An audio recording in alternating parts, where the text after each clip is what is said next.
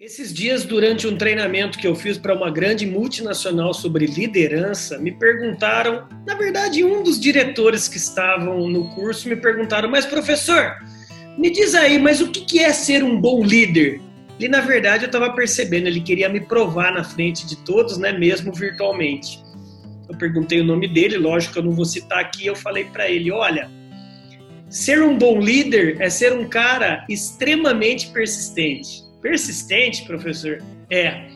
Porque muitas vezes o líder vai errar, muitas vezes o líder vai falar coisas que ele vai se arrepender. Por quê? Porque ele é humano. Mas o líder em si, ele é um cara obstinado pelo crescimento, não dele, mas da equipe dele.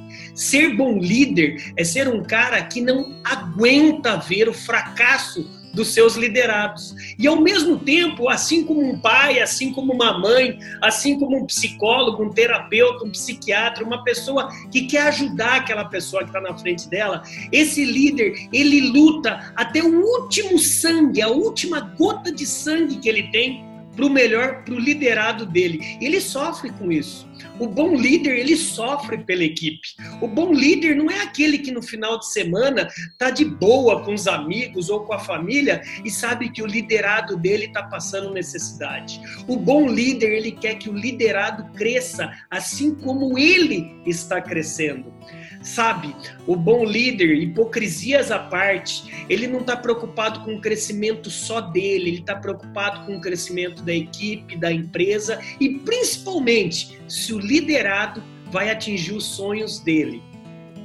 Haja vista essa resposta que eu dei para esse meu aluno, né, esse participante do curso, esse diretor, acabando o curso, esse diretor ele me chamou pelo WhatsApp e ele começou a chorar porque ele falou que há muito tempo ele deixou de ser um bom líder. Há muito tempo ele só estava preocupado com os sonhos dele. Há muito tempo ele só estava preocupado com os objetivos pessoais e profissionais dele.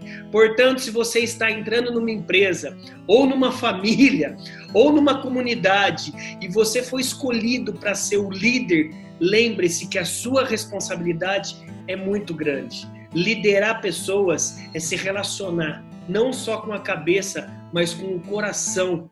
É, um coração. E eu quero terminar essa nossa fala, independentemente se você é cristão, se você tem religião ou não, mas eu acho que essa frase, tirada dos provérbios da Bíblia cristã, Provérbios 15, versículo 30, eu acho que essa frase, essas duas situações são as principais missões de um líder. Veja você, o brilho dos olhos alegra o coração.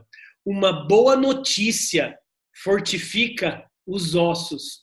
O líder tem que levar o que eu chamo de BZ, de brilho nos olhos e de palavras, orientações para o osso, para a estrutura do liderado estar tá sempre de pé.